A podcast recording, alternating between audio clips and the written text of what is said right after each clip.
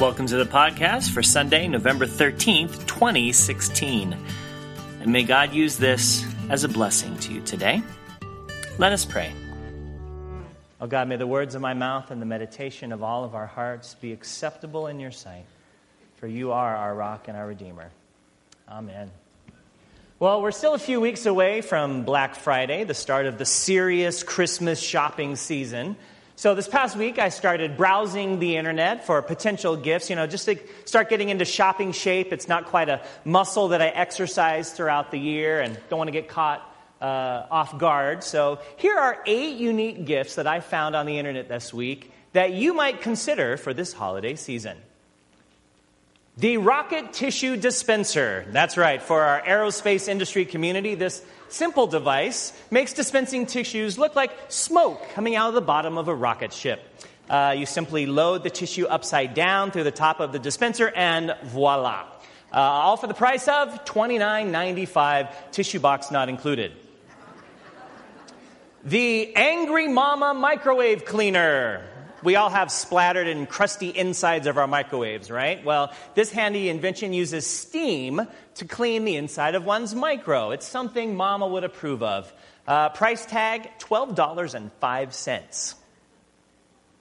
Next, the ham dogger. You know those times when you're grilling both hamburgers and hot dogs and you run out of hamburger buns because people like burgers more than dogs? Well, you've got all those leftover hot dog buns you don't know what to do with. Well, the ham dogger will now allow you to shape your hamburger meat into a cylindrical form so those buns will not go to waste. All for $10.99. The stop sleep, you know, with the average commute for those of us in the Antelope Valley being over an hour each way to work, this little piece of electronic wizardry might just save a life. Worn on the hand, it says it has eight different cutaneous sensors I had to look that up. That just means things that touch your skin, right? That monitor one's awareness, concentration with electrodermal activity, alerting the wearer before you begin to doze off. How much would you pay for such peace of mind? $189. Yeah, but it's cheaper than fixing your car. Or the mini vacuum spider wand. This past Monday, I'm not joking, we had a meeting in the church on Monday, this huge spider comes down from the ceiling. We could have used this device. Uh, simple push of the button, spiders, cockroaches, ants, other unwanted insects are sucked into the tube whereby you can dump them, flush them, or release them into the wild so they can mate and have babies and come back into your house. All for the bargain price of $19.99. Or the squirrel shaped traveling neck pillow. The perfect device for frequent travelers. It'll allow you to doze off in style. The bushy tail wraps around your neck, letting everyone know that you mean business when it comes to getting your travel sleep. All for the low, low price of $24.99. Or Harmonic Cartridge by Blowtendo. For those of you old school gamers who remember the NES uh, cartridges from the 80s and 90s, remember you have to blow into them to clean out the dust? Well, I present Harmonic Cartridge by Blowtendo. For just $14, you can blow into this retro themed NES cartridge that has a harmonica on the inside. So you'll actually get somewhere by blowing into it. Yeah? And then finally, the rolling cat face massager. Now, some of you cat owners might question whether or not your feline friend actually likes you. Well, fear not. Because after you buy the rolling cat face massager, you'll never wonder again. And what might be the best value of this entire lot for just $3.16? You'll get a pair dual rollers guaranteed to bring your cat's face to eternal bliss. Your cat will be forced to recognize your existence in the house now. Well, welcome to a new sermon series entitled Generosity. As Pastor Angela just shared, we're, we're in the middle of four weeks of our stewardship campaign, and I thought it'd be helpful to examine a little more closely both giving and generosity. And I have to start with a confession. It's a pastoral confession. I'm sure not many uh, pastors ever admit this, but I'm a little uncomfortable when it comes to preaching about tithing. Now, it's not because I don't believe in it. I believe in it 100%. In fact, I've been tithing or giving 10% of everything that I earn uh, back to God since high school. It's a natural part of how I was raised, of how I've grown up, and how I've taught my children as well.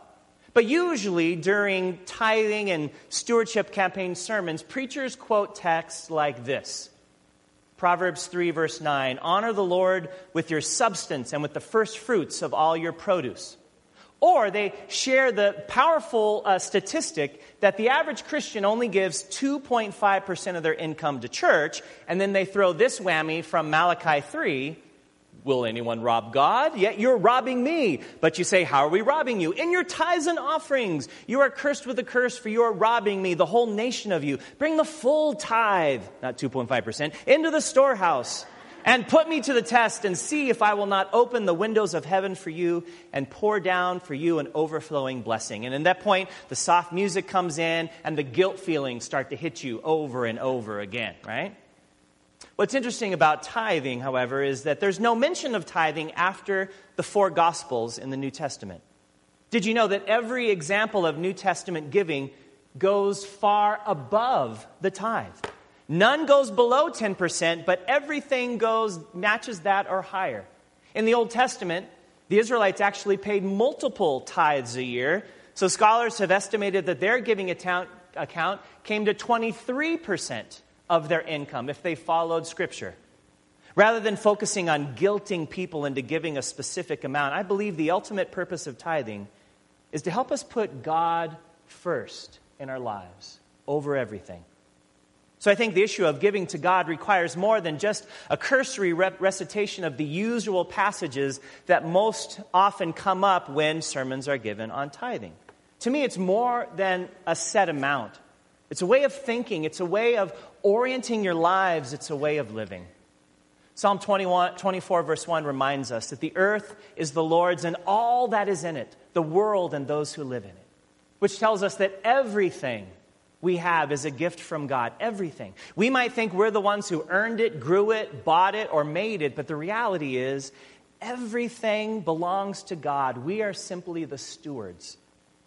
Pastor Chip Ingram, in his book, The Genius of Generosity, says this The key principle here isn't that isn't about money in itself. It's about learning to live under God's lordship and blessing. Unless God begins to move in my heart and my wallet and my schedule and my to do list, I will never receive God's best for me. One of the ways I prepared for this sermon was to read five or six different books on the topic. And one book that really surprised me uh, was by Pastor Jeff Anderson called Plastic Donuts Giving That Delights the Heart of the Father. And I must say, really, it was the title that caught my attention more than anything. Amidst all, there's so many Christian books on the market out there about money, generosity, and tithing. This creative title comes from an experience that Jeff had with his 18 month old daughter, Autumn Joy one afternoon. She came into the living room while he was working on his laptop. She handed him a plastic donut from her kitchen playset, and she just stood there waiting for a response. Well, any of you with kids or grandkids know what's supposed to come next, right? You're supposed to take the donut, put it up to your mouth, pretending that you're going to eat it, and go, mmm, mmm, this is so good, which is exactly what he did. This is what he says happened next. Then something beautiful happened. Her big brown eyes widened, her lips pushed a giant smile against her puffy cheeks. She stood up on her toes and shrugged up her shoulders to her ears and let out a high pitched squeal. After soaking in the experience for a few seconds, she ran back to the kitchen and brought me a little pink spoon. And again, I responded, showing her my pleasure and approval. The cycle continued a few more times as I collected plastic pieces from her kitchen set. For Autumn, this exercise in giving gifts kept bringing her back to her daddy. For me, it kept me looking at my child to return to my side. I was moved by the exchange. I loved the interaction and connection. I was so pleased. Jeff says later, when it comes to thinking about his own giving practice, he had always thought that the receivers are the ones that were blessed, right? His church, his neighbors, the chosen charities. But he also knew that when you give, it has an impact on you as the giver himself. But until that day, until that moment with his daughter and the, and the plastic donut, he never realized how much God viewed the gift that he gave. It changed everything for him. Had he not responded to his daughter the way he did, she probably would have stopped bringing him things. But instead, this father daughter dance of delight continued and touched his heart in a really deep place, all because of that little plastic donut. Now, it might seem like a strange sermon uh, on generosity and giving to have at its core the main scripture passage of the, the, the Bible's first murder. Many of us are familiar with the story of Cain and Abel, but we don't hear it preached too often, do we? According to the book of Genesis, Cain and Abel were the first two sons of the very first two people, Adam and Eve. Verse 2 of Genesis 4. Now, Abel was a keeper of sheep, and Cain a tiller of the ground. In the course of time, Cain brought to the Lord an offering of the fruit of the ground, and Abel, for his part, brought the firstlings of his flock, their fat portions. So both, make, both brothers make an offering to God, each from their own area of expertise. Michael Williams, in the Storyteller's Companion to the Bible, notes that Cain's offering is described by one small Hebrew word that means some. He brought some of the fruits of the earth, would be another translation. Abel's offering is given a bit more lengthy description. He brought the firstlings of his flock, their fat portions. What's interesting, of course, is God's reaction to these gifts. Verse 4b And the Lord had regard for Abel and his offering, but for Cain and his offering, God had no regard. So Cain was very angry, and his countenance fell. God had regard for Abel's offering. The Hebrew literally means that God looked at Abel and his offering. He regarded it, he gazed upon it, he responded to Abel's offering in a special way, but he didn't do the same for Cain. Why? Doesn't God like fruits and vegetables as much as God likes lamb chops? Or was this simply a passage to highlight the ancient battle between farmers and ranchers? Well, I think it goes back to that little word, some. Cain offered some of his produce, while Abel offered the very best of what he had. The 11th chapter of the New Testament book of Hebrews is often known as the Hall of Faith chapter. And it lists numerous heroes of Scripture, the, the great cloud of witnesses that have gone before us. Any guesses who the first person listed in Hebrews 11 is? And I'll give you a hint it's not Adam or Eve. Hebrews 11:4 By faith Abel offered to God a more acceptable sacrifice than Cain's. Though through this he received approval as righteousness, God himself giving approval to his gifts, he died, but through his faith he still speaks. So, what was it about Abel? He gave a more acceptable gift than his brother. Isn't it interesting? Since the very beginning, God has shown an interest in the gifts that his children give him, but not all gifts are the same. Not all gifts are equally acceptable. Just ask Cain. It, it, it, it, totally changed. It ruined his countenance. He ended up murdering his brother because of that. Jeff Anderson notes that in the English language, we don't really have a word that fully expresses the biblical idea of acceptable. Oftentimes, when we use the word acceptable, it means, you know, just barely good enough, right? It's kind of adequate or enough to squeak by. But that's not how the Bible uses acceptable. David understood it. That's why every Sunday when I preach, I get up and I pray a portion of Psalm 19 that says, May the words of my mouth and the meditations of my heart be acceptable in your sight, O Lord, our rock and our redeemer. I'm not just saying, well, you know, God, I just kind of want to slide by on this sermon. Make it just good enough that people don't fall asleep. And I'm not shooting for middle of the road mediocre. I'm asking that what I am about to say would bring honor and glory and praise to God, that it would be my very best.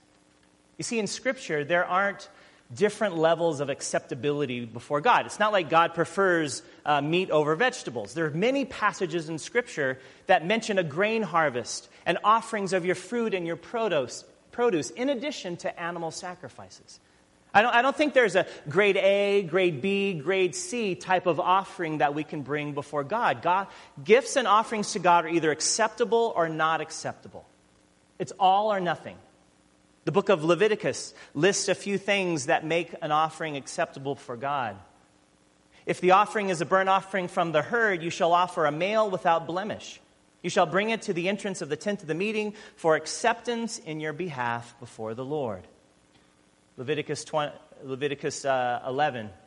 You shall not offer anything that has a blemish, for it will not be acceptable on your behalf.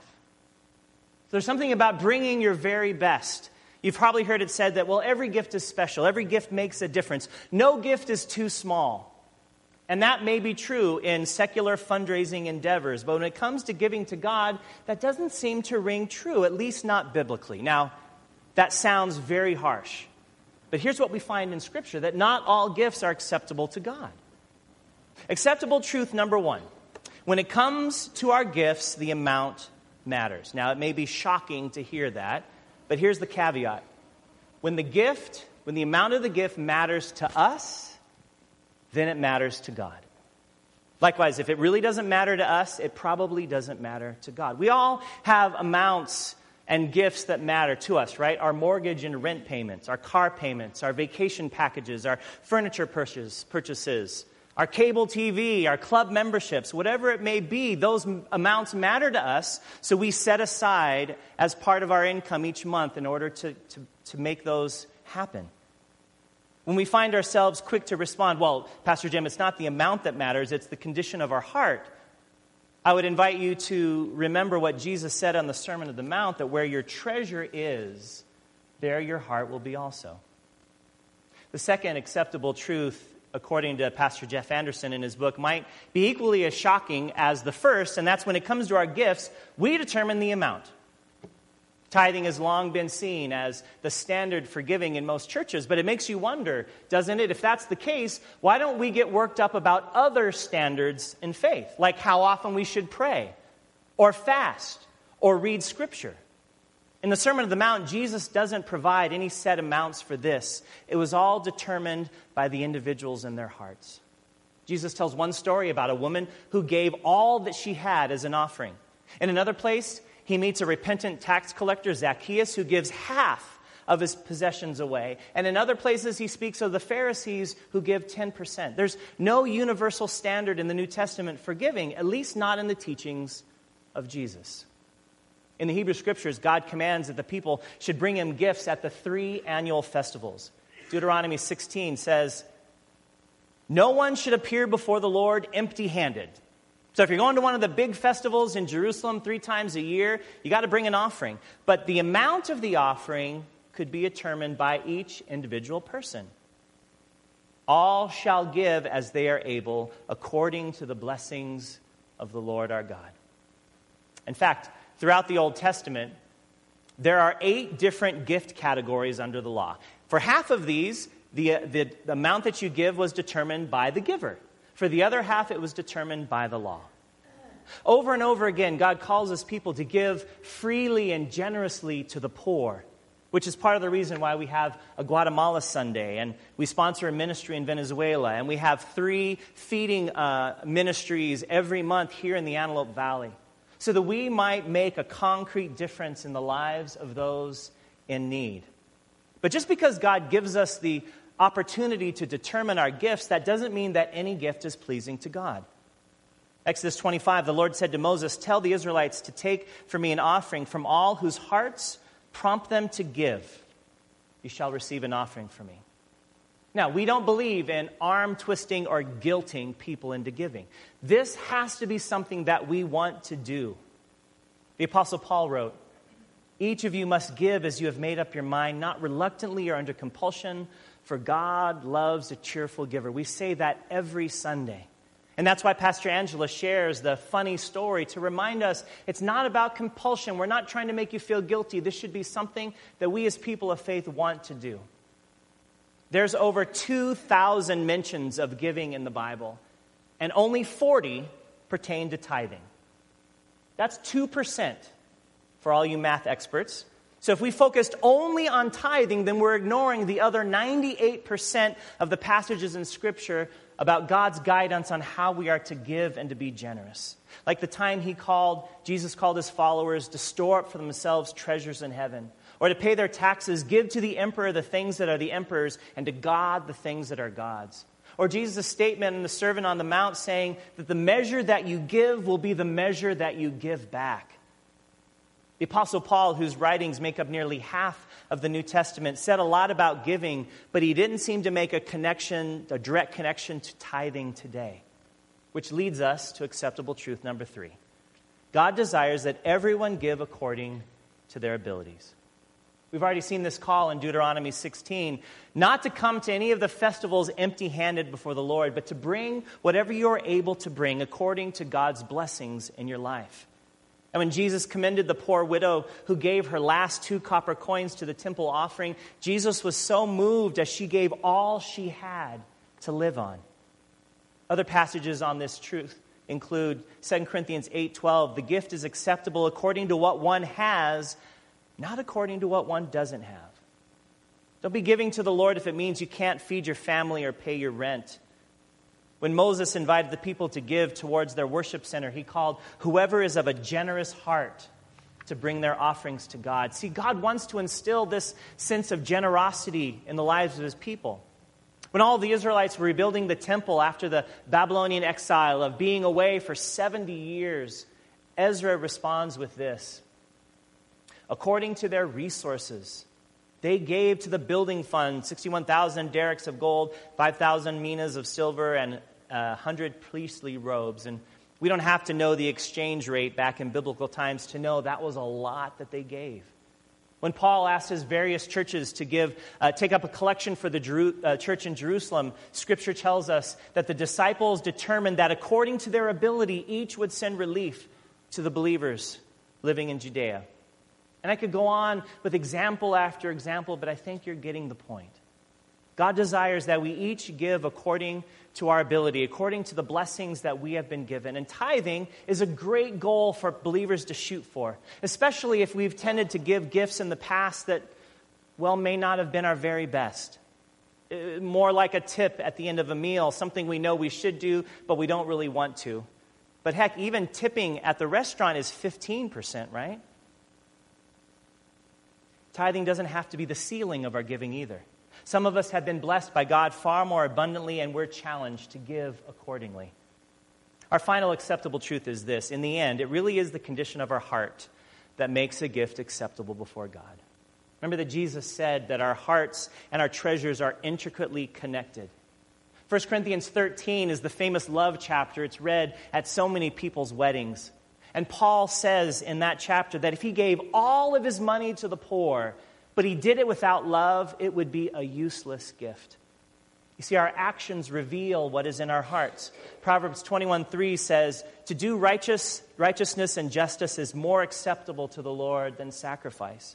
1 Samuel 15 22, Samuel said, Has the Lord as great delight in burnt offerings and sacrifice as in obedience? To the voice of the Lord? Surely to obey is, to better, is better than sacrifice, and to heed better than the fat of rams. And why the Pharisees were so proud of their faithful tithing record, Jesus rebuked some of them for neglecting the weightier matters of the law for justice and mercy and faith. You see, friends, we have this, these stewardship campaigns twice a year, not because the church needs the money, at least not ultimately. We have these stewardship drives because, as followers of Jesus, we need to be cultivating lives of generosity. It is that vital to our faith. Generosity, friends, shouldn't be some set amount that you're guilt, guilted into having to give. It's an opportunity to respond to the blessings that we've been entrusted with, an opportunity to live a lifestyle that Jesus says will bring us ultimate joy and peace. And we'll talk more about that next week. In the meantime, I'd like to finish with this encouragement from Pastor Jeff Anderson, whose book, as you may imagine, I borrowed extensively for my message. He writes Start by looking up, not at your bank statement or your bills or your problems or your past. Give your heart and soul to God. Then sense His smile, sense His pleasure in you, feel His embrace. Now imagine Him receiving your gift, like a plastic donut in a daddy's hand your gift falls to heaven's floor as God picks you up in his arms and assures you that what he really desires is your heart. And the donut is just a tool you use to give your heart to him. So bring your gifts to him. May they be pleasing and acceptable in his sight. And may your face light up as you imagine the joy of approval of your father as he receives you in one arm and your plastic donut in the other. That's got to be better than a squirrel shaped neck pillow, right? Thanks be to God for the chance we have to live lives of generosity. Amen.